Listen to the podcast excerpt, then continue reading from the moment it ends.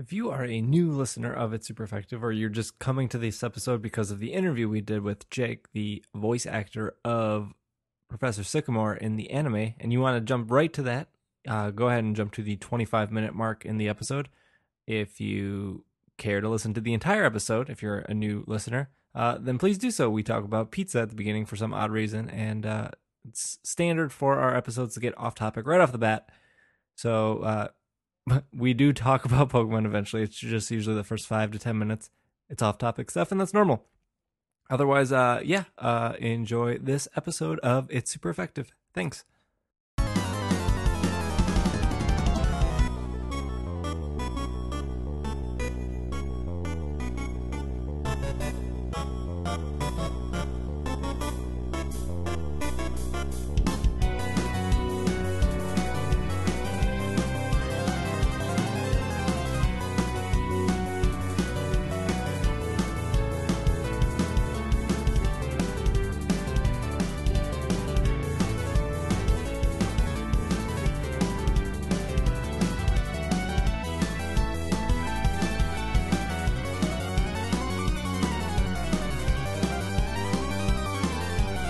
What's up, everyone? Welcome to the 186th episode of the Pokemon Podcast. It's super effective. I never usually say it like that. That's weird. My name is SBJ, and uh, with me today I have Will.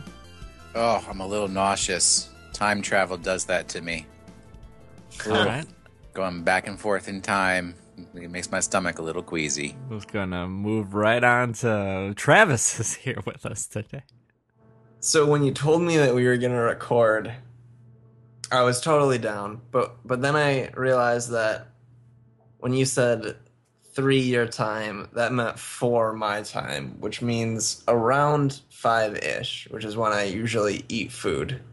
I'll still be doing this nonsense. And so like I don't know, maybe twenty minutes ago, I was about to order pizza and then I remembered that we were supposed to be doing this thing. And I was on the button about to click the order and saw estimated delivery at 4:30, which is going to be smack dab in the middle of this. and I and I made the sacrifice. I did not order the pizza. I did consider, however, whether or not it would be funny if you heard my doorbell ring and heard me go out and pay for the pizza, I, I, calculated how funny that experience would be into whether or not I would sort of ruin the flow halfway through the show. I made the decision that that it wasn't worth it, and that I'm just gonna suffer for the two of you. So.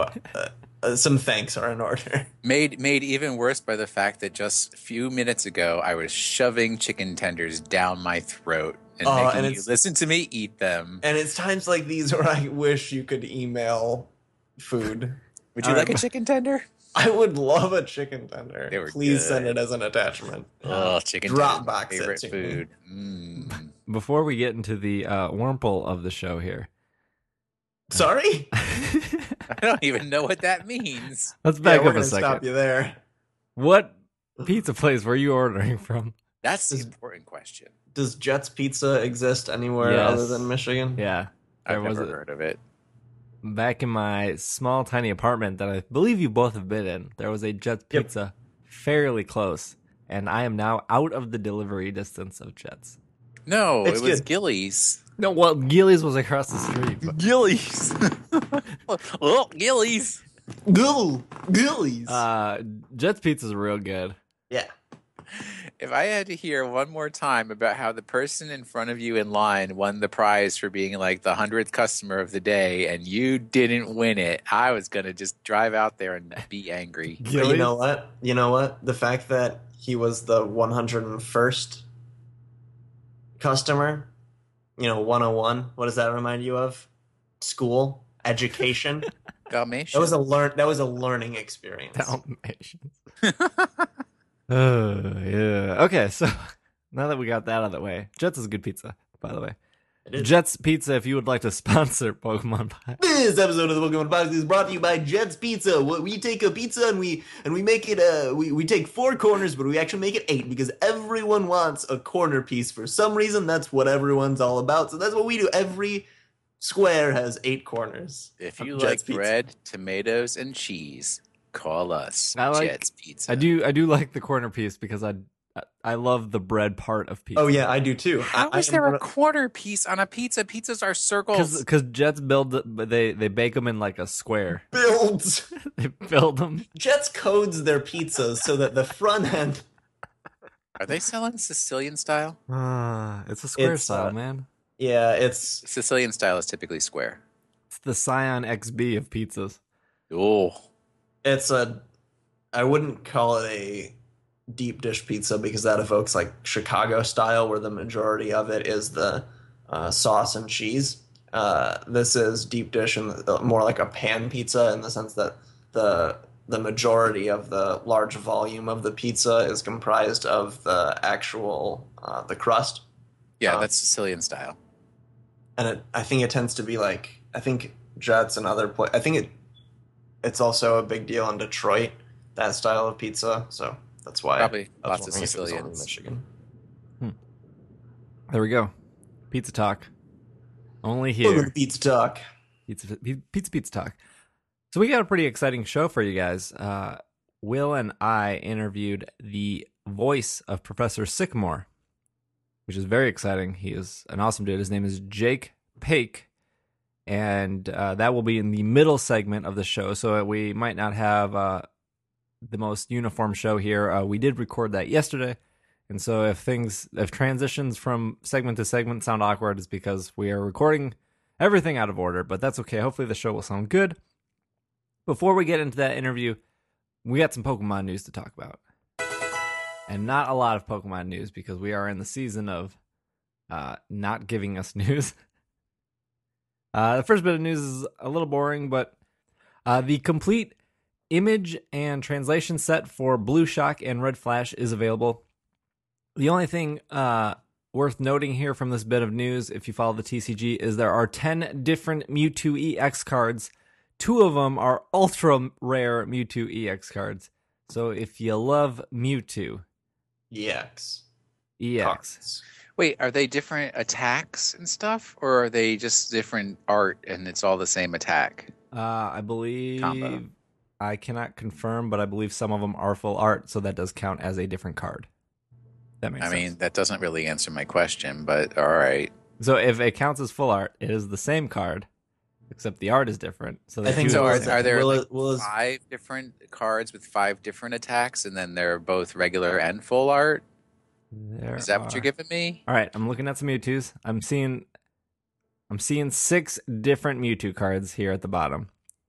And What are are their attacks attacks on each one? identical? All their attacks are different. All right, that answers my question. So I'm seeing six different Mewtwo cards with six different attacks. Oh gosh. I believe two of the six here that I'm looking at, which are probably the ultra rare ones because they have uh, Vanishing Strike, which is spelled wrong, by the way. That is also part of the news. And Psychic Infinity. Like they have that text across. Vanishing Strike is missing the H, so it's V A N I S I N G. Huh. Uh, Fantasy. Vanishing Strike. And so I believe those are the ultra rare. It looks like the the the Vanishing Strike one is Mewtwo X, and the Psychic Infinity one is Mewtwo Y, and yeah, and those look like uh, break cards because they're still Mewtwo EX, but they have different moves, and they break. No, no, never mind.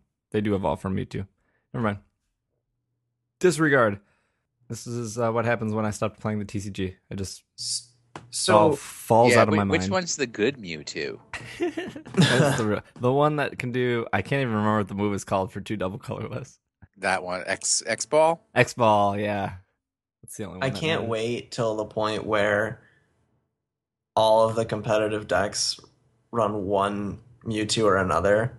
Yeah, I'm running Mewtwo Mewtwo. Oh, you're man, that's so last meta. Like you gotta run Mewtwo, Lapras, Mewtwo, but which Mewtwo you gotta know. You gotta be you, you know.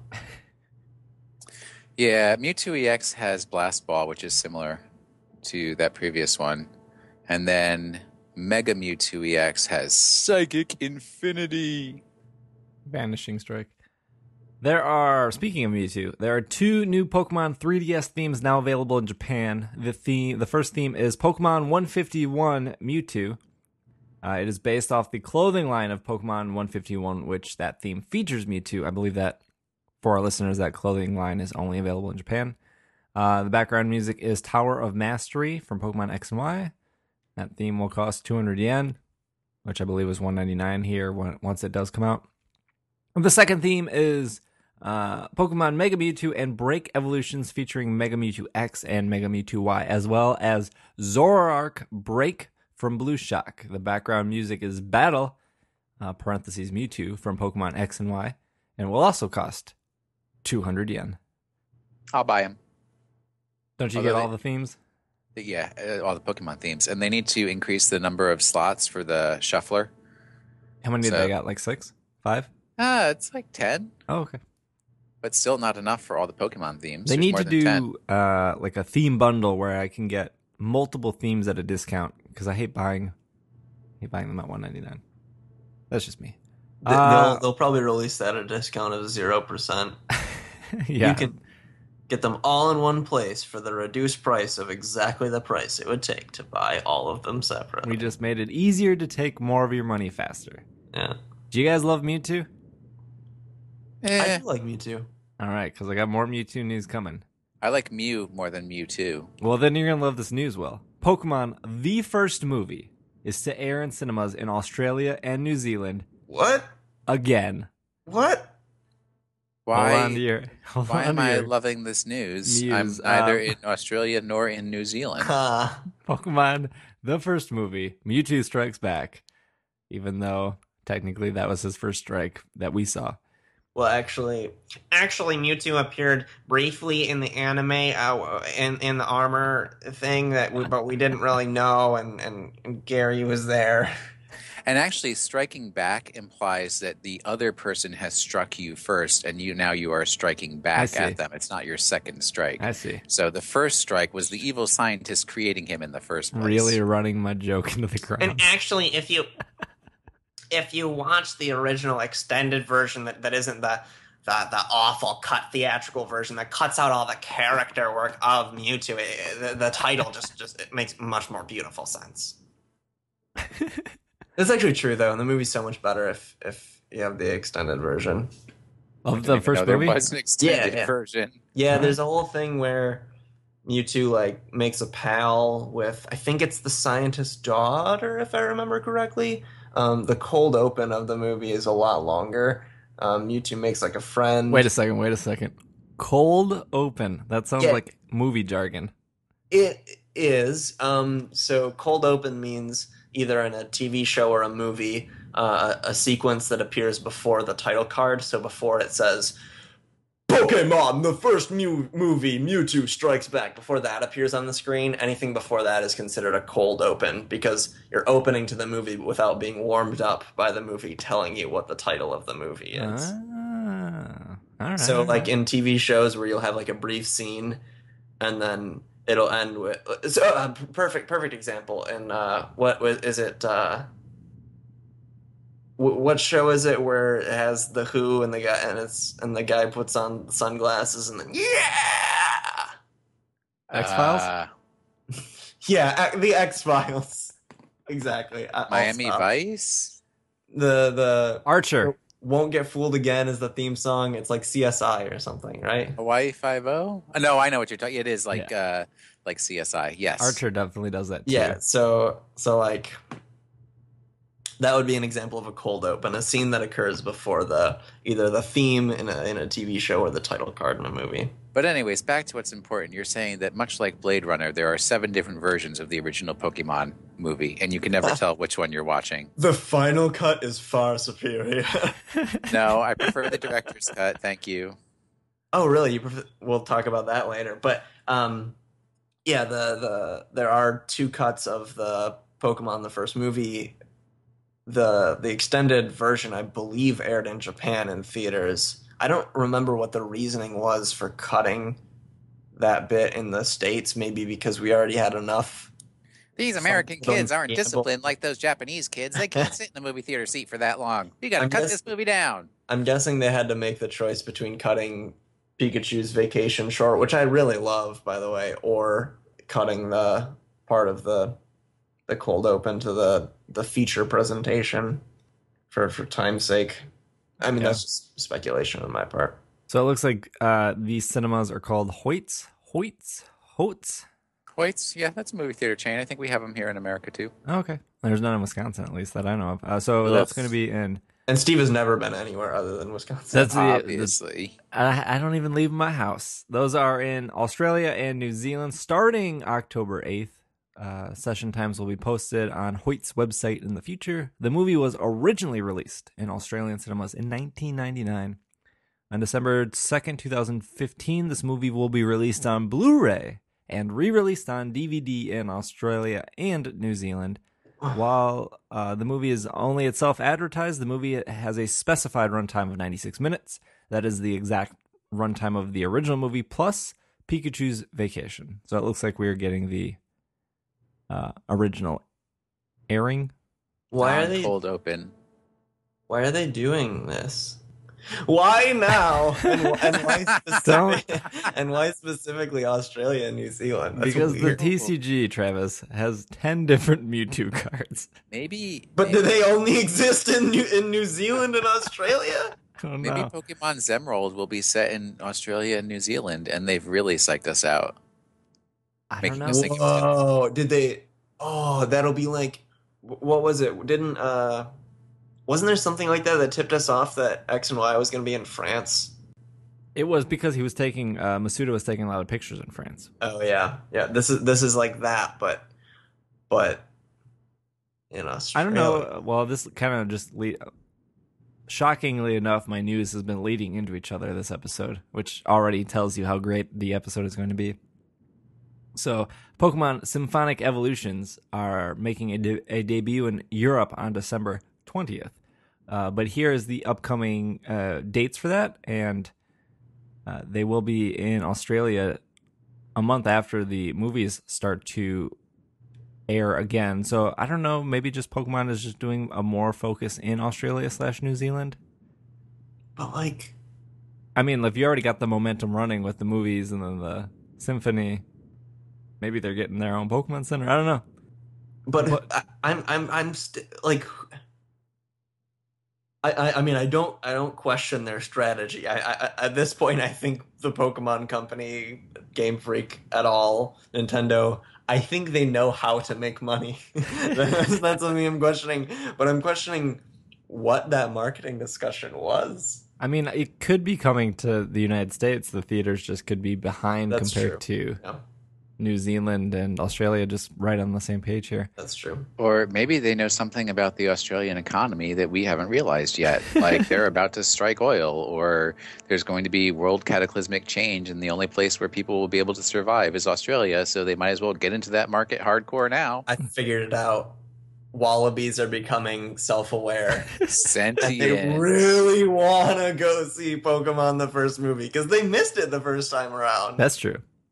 That's very Sentient koalas. Mm, If- so huggably murderous. If you're a listener in Nashville, Tennessee, Pokemon Symphonic Evolutions is coming on October 9th, uh, followed by traveling all the way to Mexico, not New Mexico, but the original vintage Mexico. OG Old Mex- Oh, Mexico. Uh, so that's going to be uh, October 21st, October 23rd, and October 25th in a bunch of places I can't say, but October 23rd is Mexico City. nice. There we go. Was Uh, Guadalajara in there? yes, that is the first one. And the last one Eh. is, I'm going to butcher, butcher this, Montreuil Nouvelle Leon. What? I can't tell from the sounds that you're saying what city that could. Be. How is that possibly- spelled? Uh, Monterrey, M O N T E R R E Y. N U E V O, which is new, I believe, in Spanish. Nuevo. Nuevo. And then Leon, L E O N, but the O has a thingy on top of it. Yeah, Monterrey Nuevo Leon. That's what I said. Ugh, not really. You had something else. You were like Vivian in there. Butterfly Pokemon. Uh, what else we got here? We got Australia following with four dates: November thirteenth, fifteenth, seventeenth, and back to back at the Sydney Opera House on November twentieth and twenty first. And that's going to be Victoria, Western Australia, South Australia, and New South Wales, Australia. So if you are an Australian listener, you probably know where those are. And uh, then they're coming back to the United States on December 3rd and December 4th at Clearwater, Florida, and then Orlando, Florida. Going all the way to the United Kingdom on December 20th uh, in London, England at the Evan Eventim Apollo Hammersmith. That's Is a that a theater name. superhero? That is quite the theater name.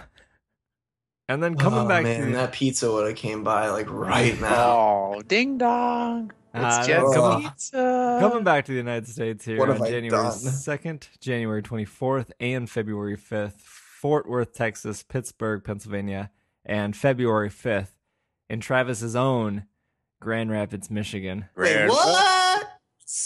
Say what? really? Yeah. Hardcore Grand Rapids life. Cool. So we'll have to connect on that, Travis. Yeah, Uh, yeah. That, that was a buzzword right there. Connect.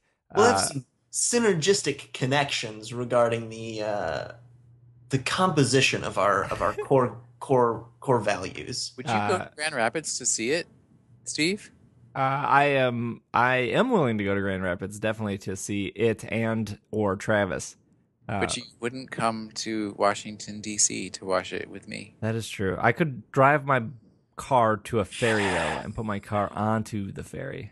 For less money, you could get in a plane in Chicago and That's fly to probably Washington. that's probably I would- very true. Um, My best friend actually works for the ferry, so you could like get like a a, a preamble to the visit. so I could. I could He you're he saying I could sneak my car onto the ferry and no one would know. he works at the port in in Muskegon, so that wouldn't work. Mm, that's a bummer. Uh, anyways, uh, either way, I- I'll make sure that Travis can go so we can get a report on that. Yeah. get that Pokemon Symphonic Evolutions report. And that is uh, pretty much all we have for news for you guys today. Not groundbreaking news, but news nonetheless. Also, I heard a rumor that Pokemon Go is coming out in October of 2016, but uh, I could not find any trustworthy articles to verify that. I thought they had said early 2016, and that certainly is not early. Nope, that's what I heard too. And then when I read that article like a week ago, I was like, oh, I should talk about that. Now I can't find that article, so I don't know how accurate that was. You probably Removed just, from you the probably internet. just had a dream about it. That's that's probably more likely. Um, so what we're gonna do here is we're gonna take a break, and then Travis is going to disappear. We're gonna have a Mhm. interview Travis with. is unable to travel back in time with us. The So- funny thing about this is that is that when you schedule when you set this all up, you you just assumed, oh, Travis is gonna be busy. So here's the thing: you were right, but I still resent the fact that you made that assumption. Ah, well, And ask me. You were right. I mean, you were right. So so I have no grounds. that to that's true. So what I think when I think of an interview sec- section, I don't usually prefer to have four people in a recording. so you just went with the better one of us. and so I knew that you Will. said it, not me. so I knew that Will was not only one an anime watcher, That's but true. two Yeah, a I- Professor Sycamore lover. I mean, I'm a I- fan of Professor Sycamore. Who It's- isn't, to be honest? That's true. I that those are very good points. I haven't seen the anime in a very long time. Uh, so we're gonna have our interview with Jake, who is the voice of Professor Sycamore, who is currently still on TV. If for any reason you don't watch the anime, yes, they are still running episodes with Professor Sycamore and Ash and Pikachu as always. And uh, so we're gonna cut to that, and hopefully you guys enjoy that. And if you did enjoy it, please let us know that if you want more of that, please email us sbj at pkmncast.com. We still have a ton of email questions to answer. Do not worry, we will get to them. We're just not doing them this episode because of this interview. And it's about a 30 minute interview. So after the break, after that interview is over, we're going to come back and do Pokemon of the week and then wrap up today's show. So we will be right back.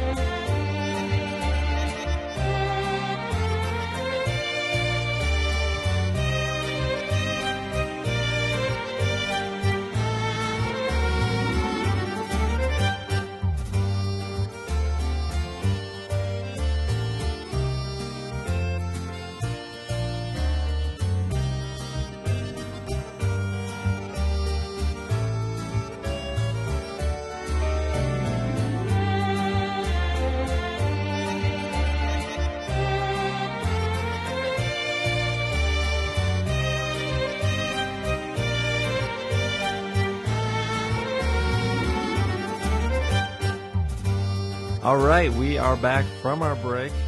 We have uh, our surprise guest. We probably actually spoiled it earlier. We're recording this backwards, so my apologies. Uh, I am here with uh, Will and I are here with Jake Paque Hey there. because it rhymes with cake, right? That's correct. You, you nailed it. Uh, th- th- it is rhyming for sure. Awesome. How are you, Jake? I'm great. I'm great. Uh, thrilled to be on SBJ. Seriously, uh, I'm I'm stoked. S T O K E D. That's awesome. Uh, so our listeners probably know you best as a voice actor in the Pokemon anime series. Uh, do you want to kind of just explain that a little bit? Yeah, for sure, for sure. Uh, yeah, I uh, I play Professor Sycamore on uh, on uh, Pokemon. You know, maybe some people prefer to know me as the voice of Weepinbell, but um, uh, a lot of people do know me as Professor Sycamore, uh, who's a who's a pretty rad character. Um, so yeah, that's that's kind of those are two of my big uh, recurring uh, jobs on the show. I've dabbled in some other things as uh, well on the show, but those are those are the the, the big guys. Cool, cool. This segment's probably going to be a lot of just questions directed at, at you because you're way more interesting than than Will and I are. Oh, come now. I've, I've listened to some of the podcasts. You guys are riveting. Don't take that away from yourself. I mean, if you're a huge Destiny fan, yeah. That's right. My apologies for not knowing how long X and Y has has been running at this point, but were you voice acting for Pokemon before that, or was Sycamore your first go? I think that Sycamore was my first uh, role on the show. I'm pretty sure. At least the first that aired. I may have, again, I might have dabbled on a couple smaller things, but Sycamore is the first real, uh, like, role role. And then a couple other things came after that. So I think I've been, um, you know, it's been over like two years, I think, um, you know, spread out over a whole bunch of episodes and things like that. But, but about that amount of time, I've been hanging with the good professor. yeah. So you were you were uh, had a small part in the Genesect movie, right? Yeah, for sure. Yeah. And did that come out before or after the X and Y cartoon? That's Yeah. what's hard to keep track of. And it can be hard too with recording because you're never like sometimes you might record something and something comes out way like you might record it later but it comes out way before, you know, so the timelines can get uh, pretty mixed up. But I believe that came after the beginning of uh, X and Y. Uh, so Professor Sycamore probably erupted onto the scene, and then later Eric kind of mellowed his way into the waters. yeah, I saw I I saw that on your your Bulbapedia profile of list of voice actors. You did both Eric and Professor Sycamore. I'm unfamiliar with who Eric is in the anime. Uh, it's totally all right. I actually I love Eric. He's like uh he's a a park ranger at this monstrous Pokemon sanctuary in that movie. And uh, I really like him because he's got a super like mellow California type vibe. Um, and uh, it's just the first time I got to play a character like that, like a guy who really loves Pokemon in kind of a different way than Professor Sycamore. He's a lot less um, of a he's a more in the field type guy, whereas we obviously know Professor Sycamore is like a lab guy. Um, Yeah. But Eric's like super mellow West Coast. Uh, he's like totally into plants and stuff, and I, I loved playing him. He should have a spin off, right? That's awesome. Yeah, there's a lot of characters in Pokemon that you only see them once or twice, especially in the movies. And that that was the the Genesect movie was the last movie that the states got. I think the Diancie movie is coming this November. yeah, we do. There's uh, you're, you're talking about the most recent one. Yes. Yeah, for sure. That's uh, that is that is uh, I think yeah, just about to drop. That's that. There's a lot of buzz about that. Um, which I'm pretty sure I can't say anything about. No, that's fair. That's fair. I just I I we try to keep our listeners up to date of what's coming out, and I believe that movie is is this fall, so that's pretty exciting. Yeah, there was. Um, I think I can safely say there was a lot of work being done on that, and uh, I think it, it's ready to get uh, fired from the animation canon into the global sphere of enjoyment. Cool. Let's let's rewind a little bit. When you- how did you get the the voice uh, of Sycamore? Did you go to Yeah, Pokemon? how'd you get the gig, man? What are the details? Yeah, details? totally.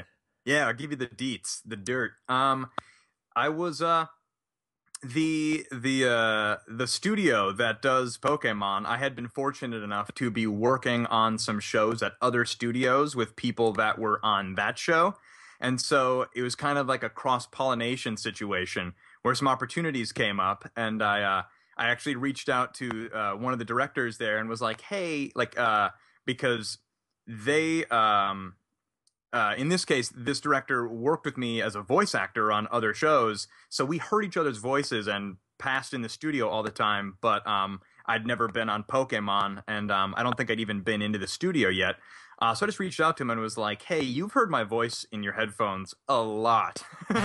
you know, uh, like you know, we've fought and we've yelled at each other as different characters. I'm like, but if you ever need anything, you know, and I'm sure I cracked a joke like, you know, if you ever need me to come in and be some character who dies right away or something. Not that that happens in Pokemon, but you know, if it were for some other program, um, I was like, you know, let me know. I'll I'll swing by and make some grunting noises or something. Uh, and and I got brought in, and I had an opportunity to to read for this character who I, uh, you know, I don't want to make it sound too magical or whatever, but it was kind of love at first sight. Um, the, I was able to just connect with the character right away. I loved his demeanor and the way he interacted with people in Pokemon, uh, and so I, I, I, I gave him a voice that I that I thought I knew because I felt like I knew the character, and I was uh, fortunate enough to to land the role. Oh yeah, and I'll definitely say that uh, Sycamore is probably one of the most loved of the Pokemon professors, Yeah. even though he's like super new. Yeah, and probably your contribution of your voice acting like is a, a big contribution to that. Um, that you know he seems so approachable and like like really involved with the other characters' lives. Um, not just as like an adult authority figure, but as somebody who actually interacts with them like very directly. I don't know I agree.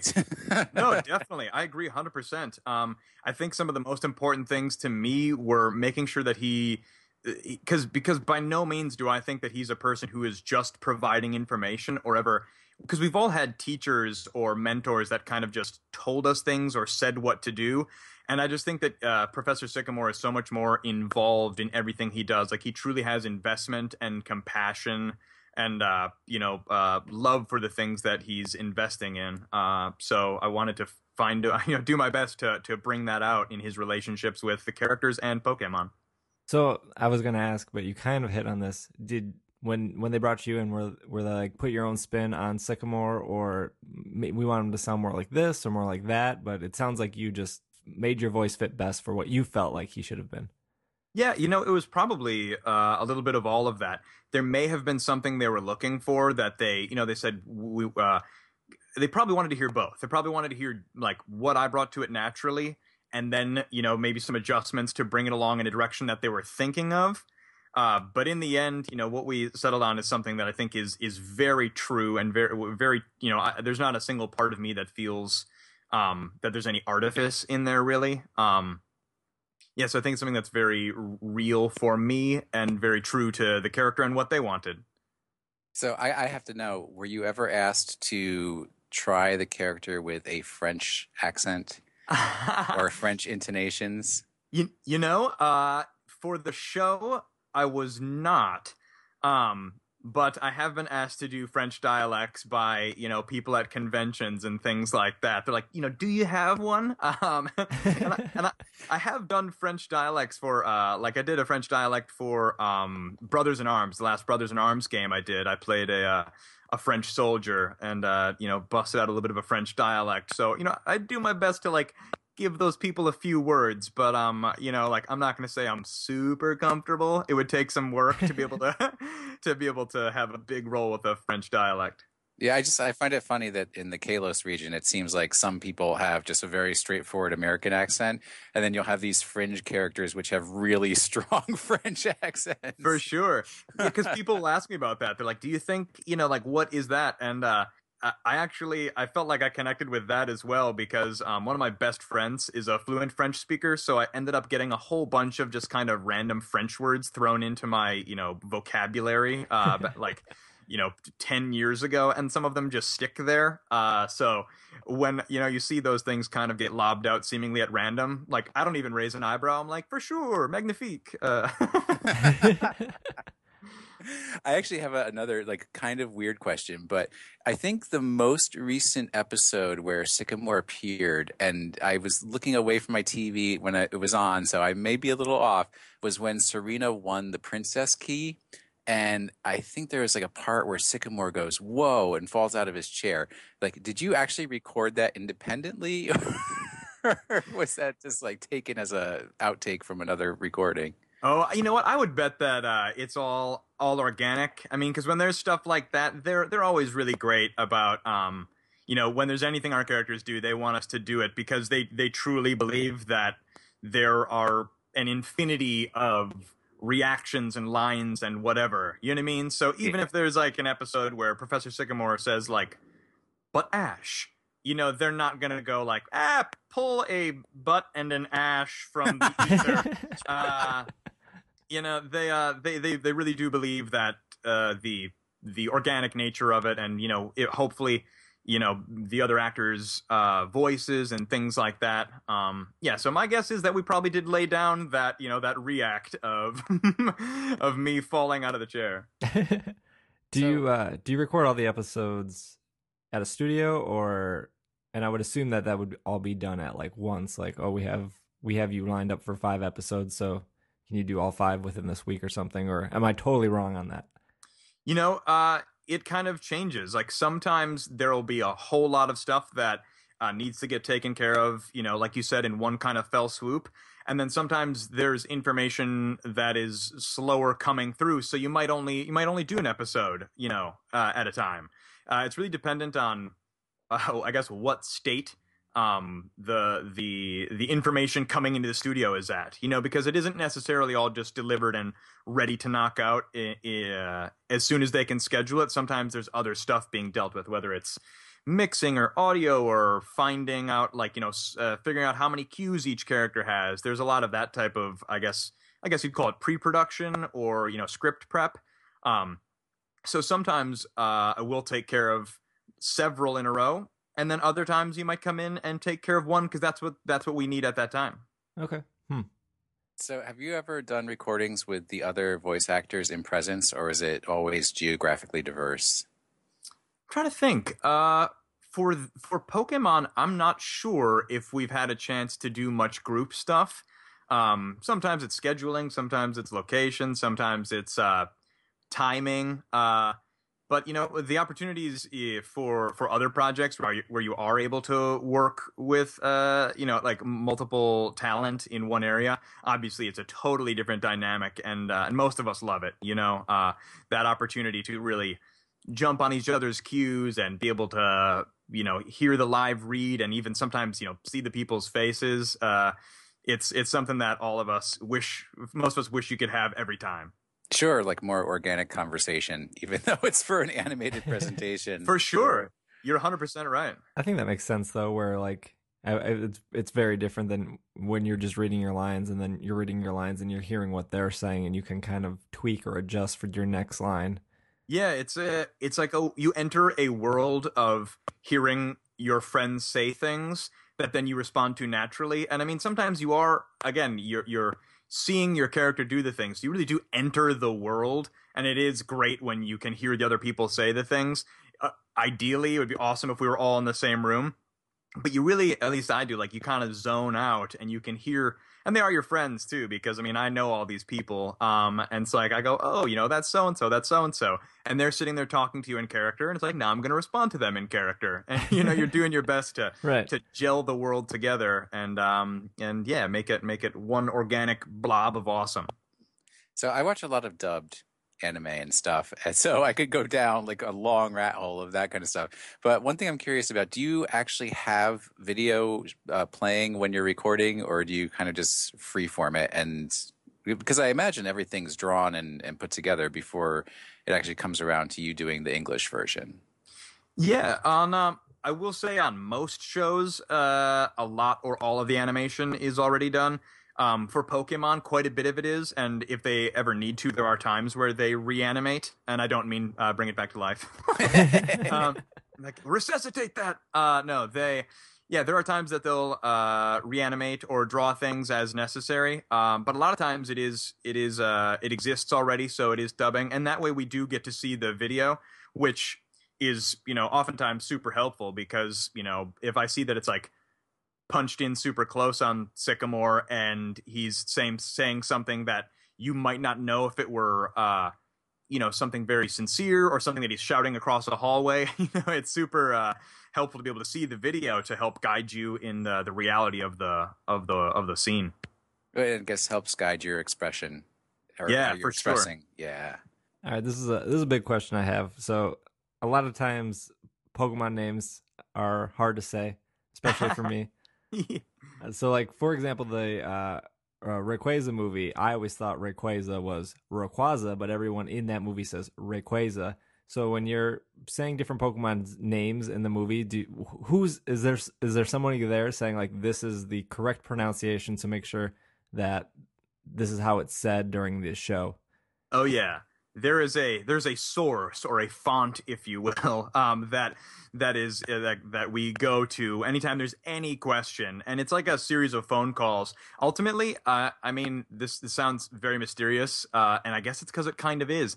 But anytime there's any kind of question or like anybody needs to double check, which is very uncommon because uh, so everybody, you know, has been living with the show for so long that there's rarely a time where anybody's like, "Wait a second, is it is it like uh, Mewtwo or Mewtwo?" Uh, you know, uh, generally there's there's no question about it. But anytime there's any kind of, you know, I'm making this up, but another character that I played on a on a one off episode was, uh, you know, this is going to be an awful example, so I apologize in advance. But uh, there's a character named Orson, you know, and if anybody had been like, is it Orson or is it Orson?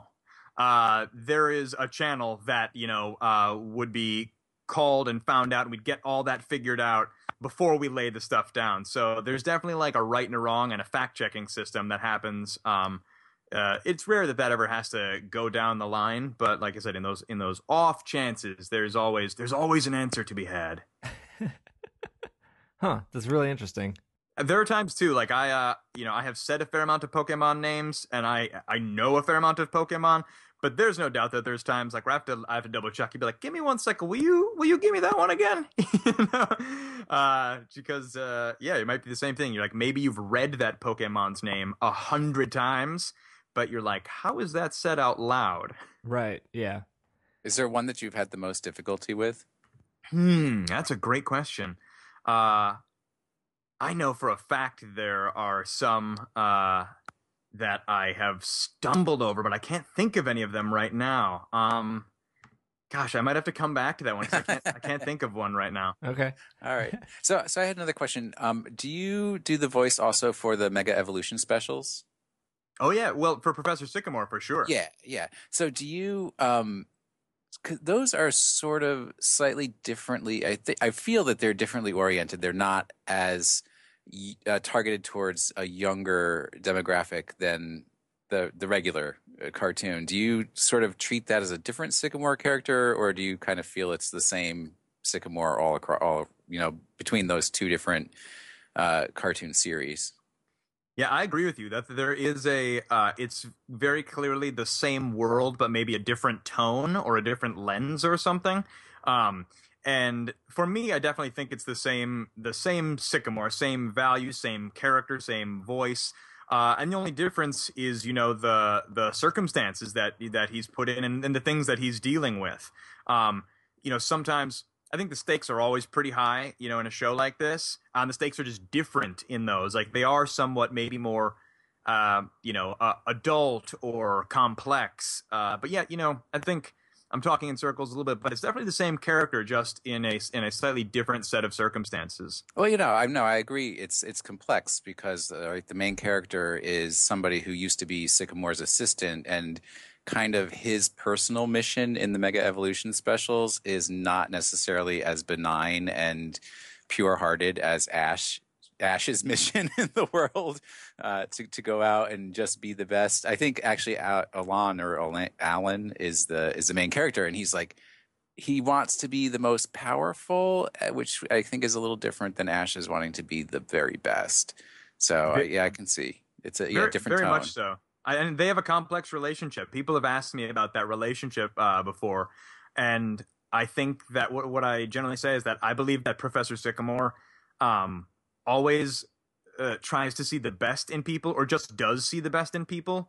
So I think he gives them the benefit of the benefit of the doubt and trusts that they will do they will do what's right and what's best. So even in a situation where people might be like, you know, he does, yeah, like you said, he's not as benevolent or, you know, as, you know, uh, gosh, I, you know, I don't want to say something this broad, but is quote unquote good as Ash. I think Professor Sycamore trusts that, you know, with his guidance and with support and um, trying to support his actions, that that he'll make the right choices. And um, we will have to see what happens. yeah, we still have another one to come. Oh man. So I, I also had a question. Where do you record out of? What city? Uh, NYC, New York City. New York, cool. Yeah. So all entertainment does not come out of Los Angeles. a, a, ton of it does, for sure. Um, but yeah, there's uh, there's there's quite a bit of fun stuff out here in NYC. Um, uh, the the Pokemon studio is out here, and I know we have uh, folks on the show that uh, you know are are not all NYC based, but there's a good there's a good uh, you know contingency of us out here enough to have little get-togethers and things, and to give each other high fives and things like that. so, if people wanted to find you, you'd be at the Pokemon Center in in downtown right? You got it. Again, it's just like uh, uh, you know, um, uh, Red Genesect. You know, it's like uh, th- that city in that movie was very similar to New York City. Like the Pokemon Reserve in there looked just like Central Park. Um, there's a lot of people who were like, "This just takes place in NYC." so, how did you get into a career of voice acting? because yeah, I know you know we have a lot of younger. Uh, well, I'm not going to say like really young folks, but you know, sort of teenagers and young adults who who listen to our podcast, and they might be interested in like how could they also pursue uh, a career in voice acting. Totally, and this is a big thing I I love talking about. Um, any any of the conventions I go to, I always do like a. Uh, an intro to to voice acting panel um, that I invite people to come to, where I talk about a lot of the like the basics and like how I got in and how maybe to get in and how you can contribute even if it isn't at a big studio. Um, so it's something that I really try and empower people to do. Like I said, even if you if you aren't on Pokemon, it doesn't mean you can't make a cartoon or work on dubbing and stuff like that. Um, so to answer, uh, to go back to your question, like my route was pretty circuitous, and I feel like a, a lot of people's are. Um, very few people are like, I went to voice acting school, submitted a voice acting resume, and got a voice acting job. Um, nah, the perfect was, uh, world right there. Yeah, no kidding, right? Sign me up for that one. Um, the I worked on a uh, I was working on this like comedy, this sketch on camera sketch comedy thing uh, a number of years ago, probably.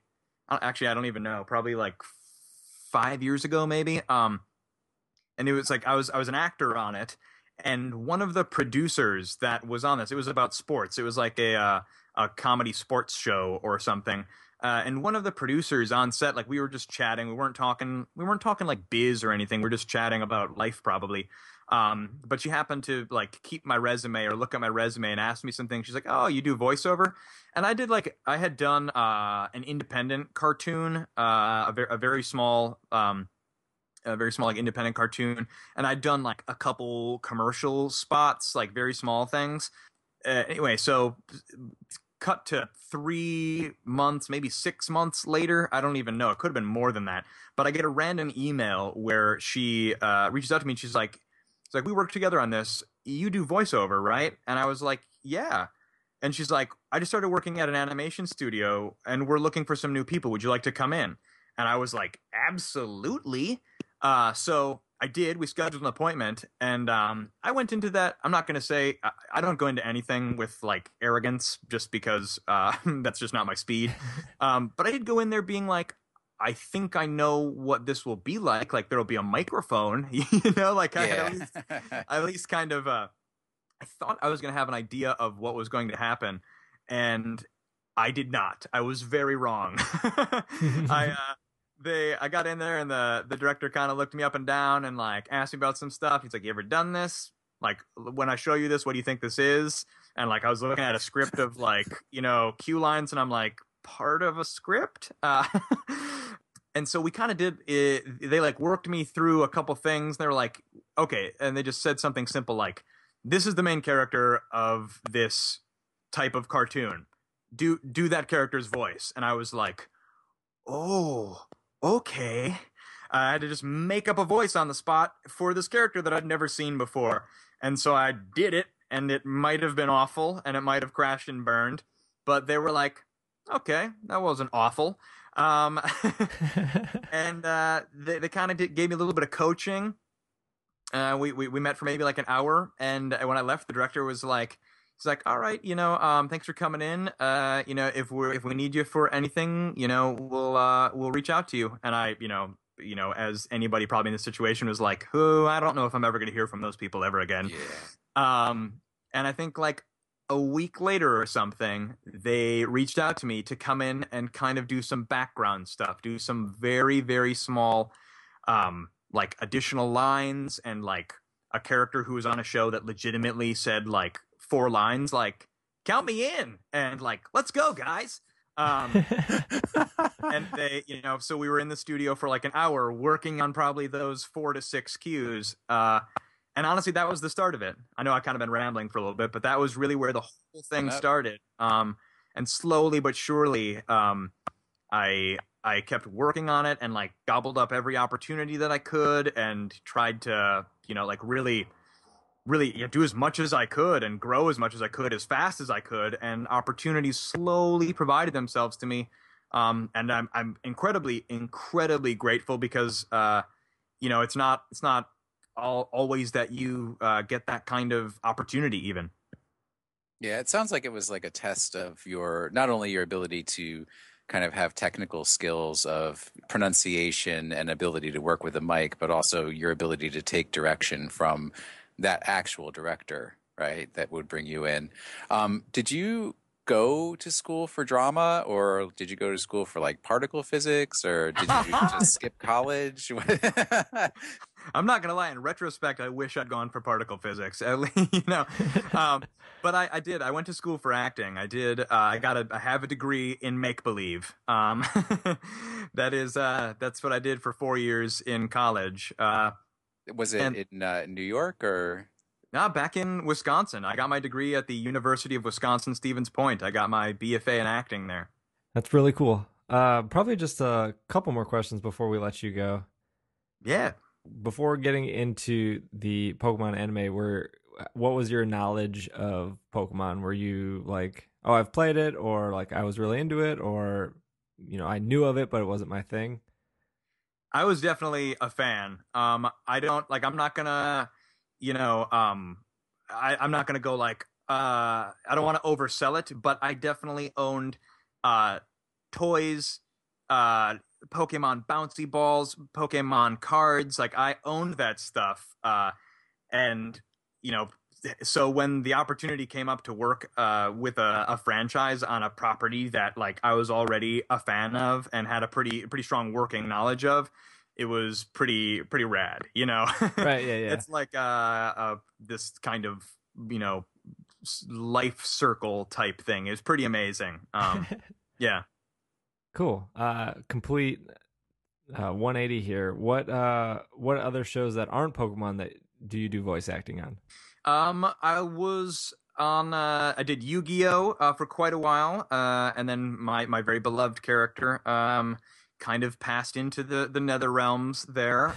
oh no! Uh, hey, it happens. Dueling oh, is dangerous, guys. They can always come back. Fingers crossed. Uh, but right now, let's see here. I'm working on Pokemon. Uh, I'm doing a few kind of. Let's see. I'm working on a show. Uh, I'm working on a version of Peter Pan right now.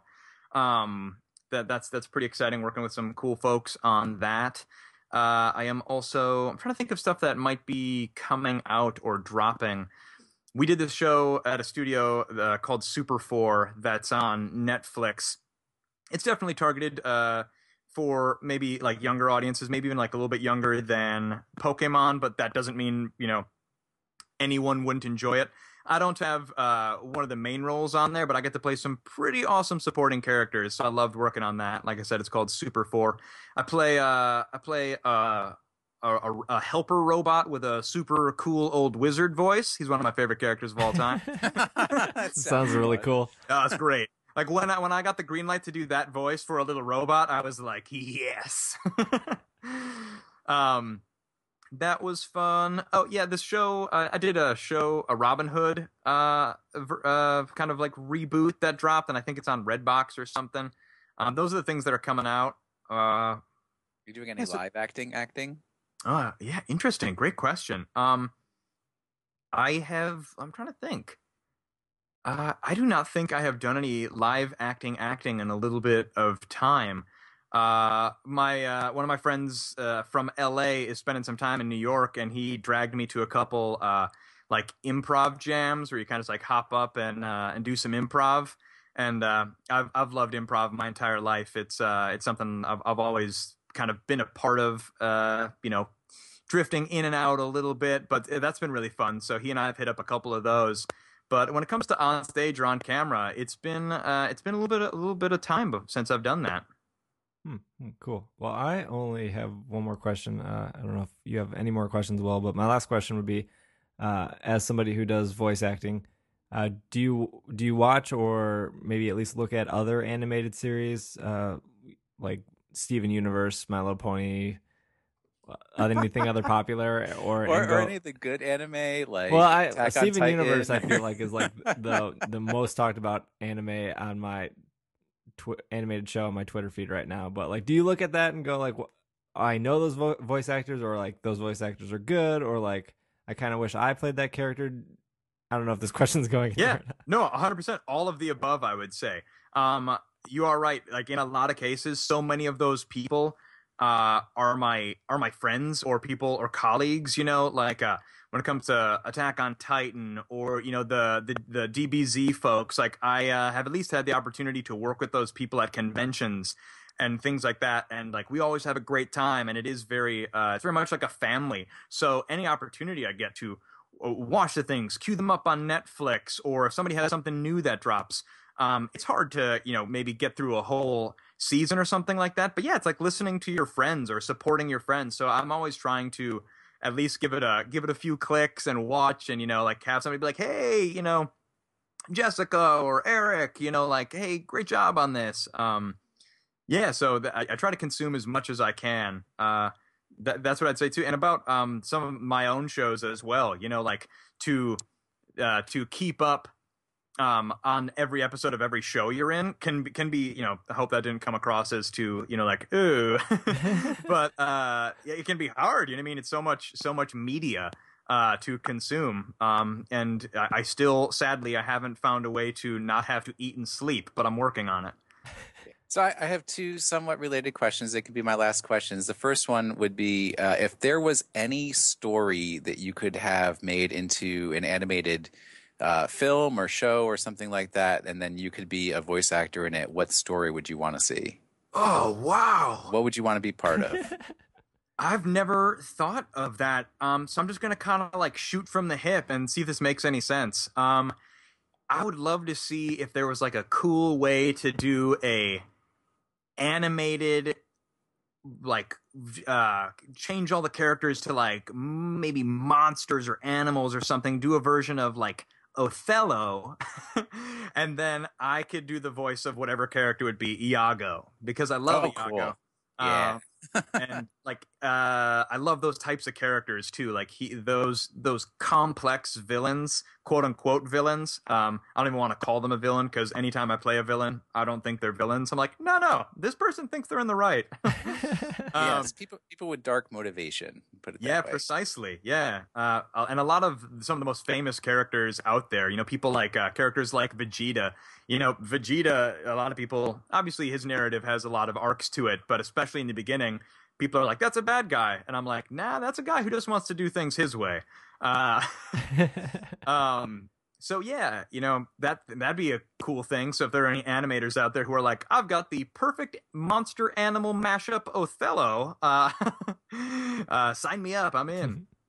So then, following from that, um, so you do Weepinbell. If there was any other Pokemon that you could voice, which one would it be? Ah, that's great. Uh, um, I have to say my my favorite Pokemon, personally, Jake Paque's, not not Professor Sycamore's or you know Orson's or anybody else like that. Jake Paque's favorite uh, Pokemon is still Charizard. Um, so if there was if there was a way to to be Charizard, that'd be pretty rad. Um, that's just the first one that jumps to mind. I've got a lot of love for Weepinbell, but obviously there's some there's some major differences between Charizard and Weepinbell. Um, Yeah, Uh, so you, yeah, you so- can be, you can be Charizard Y since Charizard X is already taken. So Yeah. there you go. There's an in Go. for you. I'm gonna, yeah, for sure. I'm gonna I'm gonna fill out like I'm gonna fill out a resume and be like, let's do this. Um, That's But I've got, especially throughout, um, you know, my experience on the show, I've I've grown to love so many other Pokemon, and uh, Garchomp is quickly rising in the uh, in the rankings due to the you know the Sycamore connection. I have a I have a super cute uh, Garchomp T-shirt that I that I usually rock, especially uh, if I'm out at any conventions or anything like that. Just to like to represent for uh, you know Sycamore's Sycamore's guy. That's cool. That's cool. Well, I think uh, that's all we got uh, for our listeners. Thank you so much, Jake, for hanging out and and uh, hanging out with us and answering those questions. Yeah, for sure. Um, I know if anybody ever, if you guys ever want to hit me up or anything like that, or anyone else ever has any questions, I do my best to like answer, say hey, and stuff like that, especially over Twitter where it's just at Jake Paque at J A K E P A Q U E. So anytime there's anything else, um, feel free to hit me up. And uh, thank you so much for having me on. This was a blast, guys. Awesome, cool. Thank you. Uh, when uh, we're gonna take a quick break, and then when we come back, uh, we're gonna tackle our Pokemon of the week. Uh, so stay with us.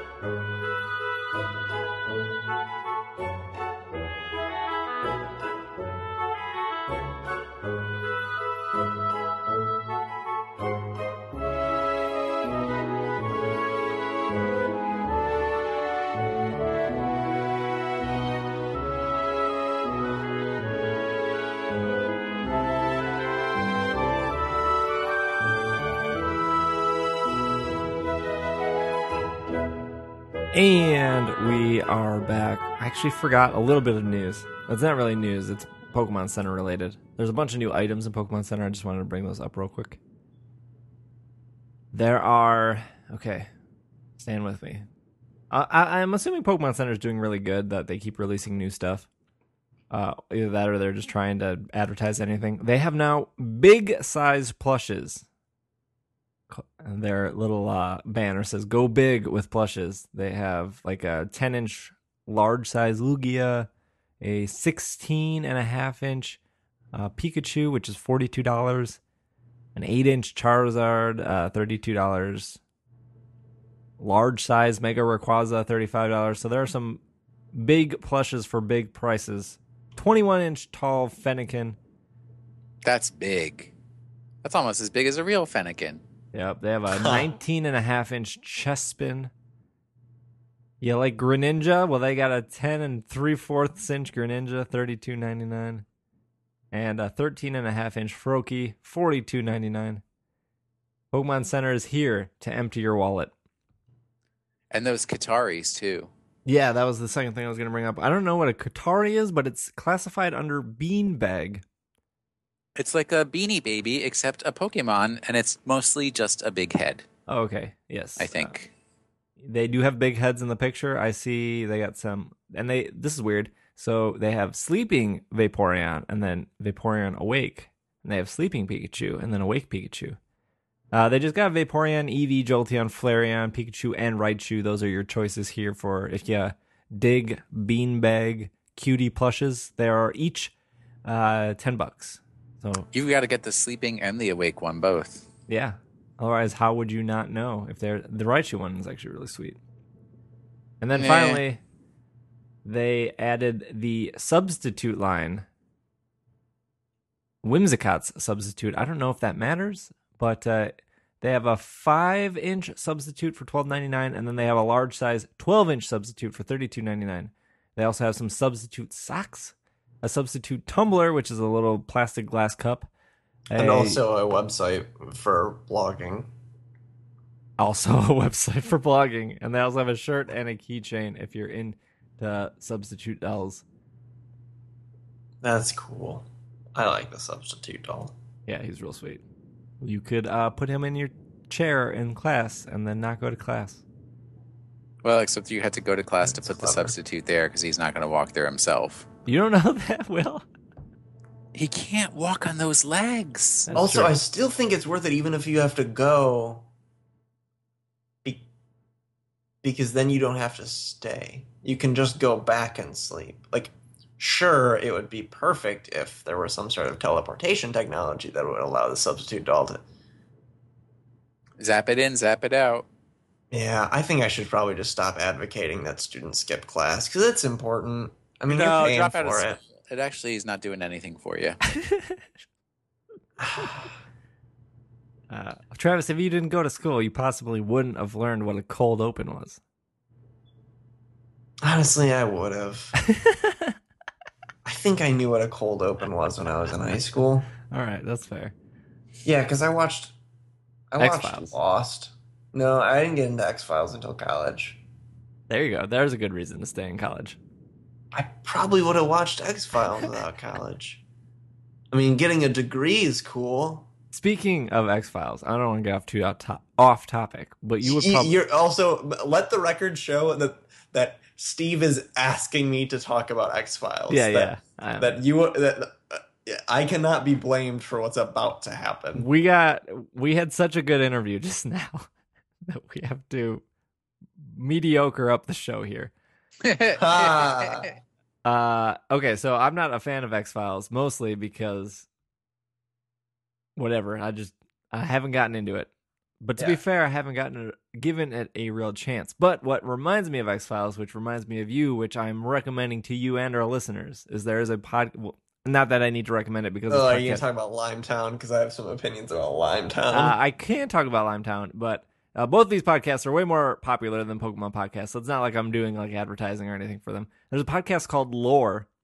oh, I love lore. Oh, okay, you do? Okay, cool. That podcast is fantastic. Yeah. And if there's anything I want to do in life, it is just read something that is really cool and then have people listen to it.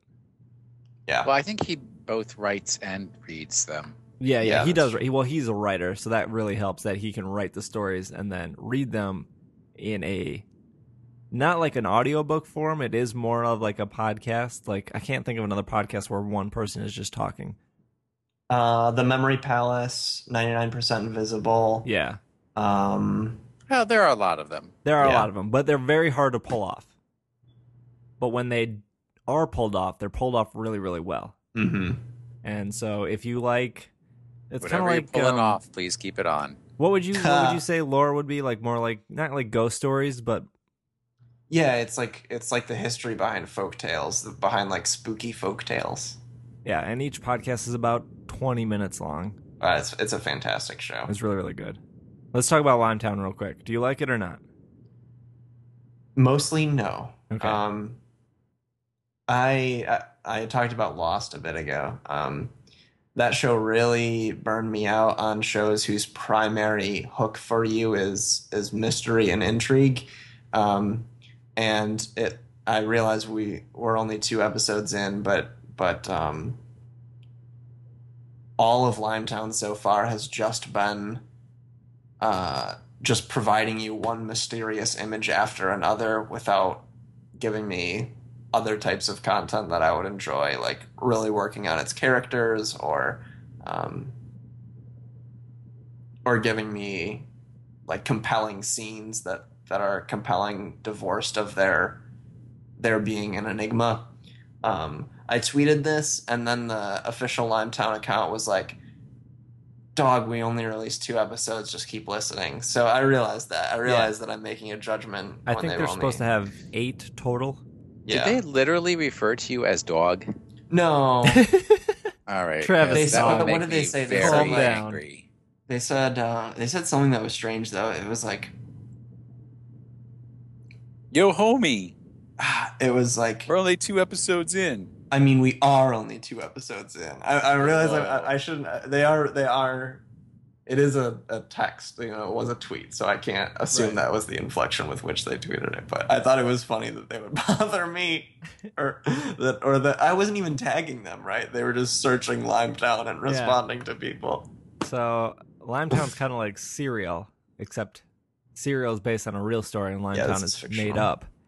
Uh, I, I I think I like Limetown. I like it enough that I'm actually excited for episode three, but that's kind of like where it could fall apart. Mm-hmm. Where I'm gonna be like, okay, it's not worth it. But it is kind of like, well, it's only like 20 minutes long. It's not like a huge commitment. That's kind of what made Serial so good. It was like, well, I'm not dedicating an hour to an episode. I'm only dedicating 20 minutes. Um, but yeah, it's a. I was like, oh, this is probably only popular because Serial was so popular. But it, actually, interesting enough, Limetown was created over three years ago. It just took them that long Yeah. to form the story and get the episodes out. Which then again also worries me. It's like, well, if it took you three years to do two episodes, are you sure you got the other the other seven done? Yeah, I am. Anyways, that's a little bit of podcast talk. Pokemon of the week, we have Garchomp. ah, Garchomp. Not everyone sound excited. He's a dragon and uh and a ground. He is a dragon. He is a dragon and he is a ground. he is Yeah. the gr- the ground. He starts Or out as- she. He or she, fifty percent female, fifty percent male. it starts out as a cute little Gible, I love Gible. then Gible's it real cool. becomes a gabite, Awkward teenage years as a Gabite. and then it becomes a garchomp. It's a it's a good name naming scheme. And even though it looks like an airplane, it's a ground type, which is very Is confusing. considered the Mach Pokemon. It's a land shark. You know, those things that exist. Land, Land sharks. sharks. Over 200 accounts of land sharks appear every year. Ha. Only you can prevent land shark attacks. Uh, what do we got here for Garchomp? Garchomp can fly at an incredible speed, helped by the fine scales on its body that reduce drag to catch its prey. Garchomp are cave dwellers and are, are, are seldom seen in the wild. I, too, have yet to not see a Garchomp. Gar- you don't have garchomps around Milwaukee? No, no Garchomp's here. No Hoyt theaters either. They might go hand in hand. Travis has a moveset for Garchomp. Uh, Garchomp's base stats here are 600, with the highest being attack in 130. Pretty good HP at 108, speed 102. Its lowest is special attack at 80. What do you got first, Travis? Well, wait, can I just interject and say for everybody always bragging about its flying ability, it only learns one flying type move. How sad is that? It can't even learn fly. it can't learn fly. No, only aerial ace. Is hmm. aerial ace on your list of moves for it, Travis? No. So this is a eh, this is a pedestrian Garchomp. This is a grounded Garchomp. Yeah, but also um, people don't typically mega evolve uh, Garchomp. They'll have it on its on their team, but they typically don't bother to mega evolve it. Why is that? What's That's- what's what's the DL on that? Because That's Because what I was gonna. Oh, That's what. I was gonna go into. But Well, you there can you go. No, I don't know. Tell me, Travis. So the the main reason is because you get a cut in speed when you mega evolve, um, and with a Pokemon like Garchomp, um, so yeah, so Mega Garchomp would be great because it has that 170 attack, which would make it great for, um, for just cutting through the enemy team because that's a very very high stat. But unfortunately, um, with that cut and speed, you're not going to outspeed anything, and you can't even put a choice scarf on it because it's mega evolved. Um, so you're better off if you're to do that doing uh, a more tankier move set. But then you find out, oh, just normal Garchomp is better at that anyway because you can put a tanky item on it which you can't do as as Mega Garchomp. So it's the combination of the cut and speed and the loss of item. Um, and so I thought I would go through the. Um, I, I'm just taking this this move set straight from Smogon because I, I I just assume they know Garchomp better than I do. it's one of the most popular uh, Pokemon. So uh, they recommend Stealth Rock, Earthquake, Dragon Tail, and Fire Blast. It's interesting that um, their first recommendation in, in their list of movesets is the, the tankier one for this generation, which is different than the niche that Garchomp fit in previous generations, where he acted uh, as a sweeper, often on Sandstorm teams to activate Sandveil. Although here in the in this tank variety, they recommend the opposite ability, Rough Skin, uh, with a Rocky helmet, meaning if anyone makes a uh, performs a move that makes contact, so that's most physical moves and some special, they'll take uh, 30% damage, which will really uh, nick away at them that you might be able to finish them off with uh, an earthquake or a fire blast. Um, the recommended EV spread is 240 to HP, 176 to defense, and 92 to speed with an impish nature. Um, but like I said, it's interesting that that people are finding this generation's uh, metagame to be more suited suited to the the tankier Garchomp with more defenses, more health than the fast sweeper Garchomps we've seen in previous generations. I can't give you all the answers as to why that is. Um, I'm sure part of it has to do with um, wanting to survive Talonflame things and still survive. I don't know. Well, actually, no, that wouldn't really affect it. So I don't know what the exact reasoning is. There's always so many variables when a new generation is coming in, but it looks like people are favoring the tankier ones this generation, which is an interesting tidbit.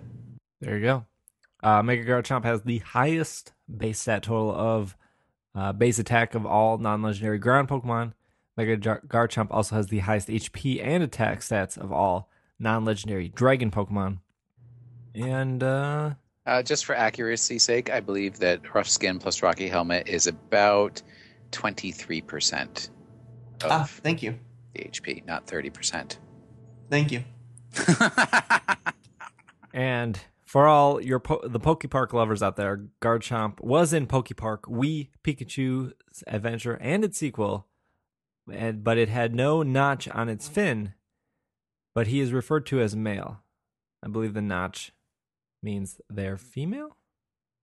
Must be.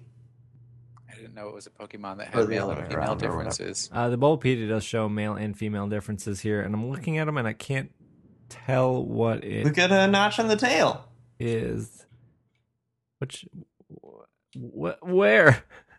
I don't know. I'm not looking at the same picture. Uh, yeah, I, I mean, they, they're side by side. I just, I'm, I can't look fast enough to tell what the differences are. Uh, other, appearance-wise, Garchomp seems to be based off the European dragon, various species of sharks, including the hammerhead, and possibly the dromaeosaurid or theropod dinosaur.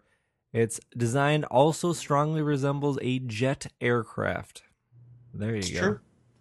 And if you And get then a in turn, jet aircrafts resemble like sharks, right? Isn't that or like uh, what did what did we model our planes after? It's like after some sort of birds. hydrodynamic. Well, no, because our our planes don't flap. That's true.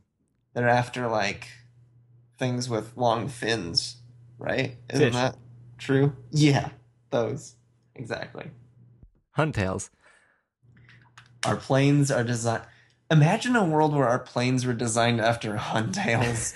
Imagine a world. Consider, if you will, a world. Uh, The Twilight Zone. The Twilight Zone. Shiny Garchomp is uh, pink and purple. Nice. Pretty cool. It's a cool shiny. And uh, yeah, that's uh, that's all we got for Garchomp. Very popular Pokemon still, believe it or not. He is not butter. I can see. I can see why people like Garchomp. Certainly not in my in my favorites, but not only is it a stellar Pokemon competitively, it's also uh, hits that uh, that place where where it kids love it because it's so oh it's so cool. It has it's a dragon with spikes on it, but then it also, um, I don't know. I, as an adult, I still sort of like its design. Yeah, that is very cool. Well, I think that's our show for you guys today. Hopefully, you enjoyed it. A little bit different show than the uh, last couple episodes here. Haven't had an interview since I think 150, which was uh, Joe from Serebii. So that's cool. If you uh, like Pokemon Podcast and you want to support Pokemon Podcast, you can do so by heading over to our Patreon. If you don't know what Patreon is, it's a uh, like a donation charity support, not Kickstarter, but kind of like Kickstarter service. Did a real bad explanation there, but pretty Huh. much you, can go over to Patreon and you can give us uh, a dollar a month. That's twelve dollars a year if you do the math. And if you do so, you get access to our Slack community, which almost has hundred people, and it's uh, great for chit chatting with other trainers and talking about breeding, trading, battling, um, completing a Pokedex. There's all that going on. There's some off-topic stuff too, as well. But uh, very cool and active community. We've been doing buzzwords of the day the last past week, which has been great. And so, yeah, if you uh, like Pokemon Podcast and you want to support us, that is a very easy way to do so. If you uh, don't want to give us money and still want to support the show, uh, there's an easy way to do that. You can head over to iTunes and leave us a review. We're trying to get to 500 reviews by the end of the year. I think we are only like 28 away from doing that. So if 28 of you go over to iTunes and leave us a review, uh, that would let us hit our goal, which would be very awesome. And uh, on top of that, if you didn't know, leaving a review in iTunes helps us go up in iTunes, which helps more people find the show. And that is just very helpful. And then the cycle continues. The cycle And we get more We're just- reviews, and we go further up, and more reviews, and further up, and then we're at the top. We're just a we get- parasitic positive feedback loop. Yeah, we but then, need your reviews. then we Feed get us. a real sponsor, Yeah, we can get a real sponsor We've like real uh, sponsors. Gillies. Gillies or uh, This Jets episode of the Pizza. Pokemon Podcast is brought to you by Squarespace. Squarespace, build it beautiful. Uh, Squarespace did sponsor us at one point.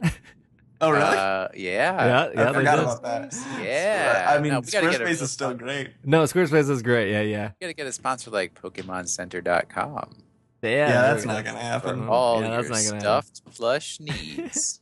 Come We'll to sell your plushes. PokemonCenter.com. Ah, Travis, where can they find you? Twitter.com slash the Travis W. Keeping it simple today. Awesome. Keeping it simple today is not part of the username. It's just the Travis W. Uh, Will, where can our listeners find your voice? Well, let me let me say it this way, um, because I've been really annoyed by everybody. You know, I'm happy everybody rushed out and bought PS4s to get the Taken King so they can play Destiny with us. Several people have done that, and I appreciate that. But I have literally ended every program for pretty much the past year by giving my PSN ID. So if you have to ask me what my PSN ID is, it makes me think that you actually don't listen to this program. And that disappoints me. They could be cutting it off early. Like once I start the Patreon spiel, that could be like, all right, it's off. It's gold Travis at is the talking end. about X Files again. Time to turn it off. Oh, But this is where the real comedy happens. my PSN is washing the sink. Just add me. It doesn't cost you any money to add me. And then I'm like, oh, that dude's playing Destiny. Let me hop in there. Trying to get to 500 friends by the end of the year. 500 PSN friends? No, you can only have 200, I think. Ugh. And uh, you can find me on most Saturdays, probably not this coming Saturday because I'll be on vacation, for Crucible Saturday on Twitch. Um, and you can get the link to that from my Twitter, which is Washing the Sink as well. Full circle. If you want, you can follow me on Twitter. It is at Dragging a Lake. You can follow the podcast on Twitter at Pokemon Podcast. It is the best way to uh, stay up to date in case we uh, don't have an episode, or we uh, are late on an episode, or we're early on an episode, which rarely ever happens. But uh, Huh. be probably the best place to find out. Uh, at Pokemon Podcast on Twitter. We're also on Facebook, facebook.com slash PKMNcast, and we are on SoundCloud and Stitcher Radio and iTunes. And somehow you know that because you're listening to the show right now. But now it is over. Well, I can't eat pizza. This has been another episode of the Pokemon Podcast. And we are. Super Sycamores. Good night, everyone. Platanus orientalis.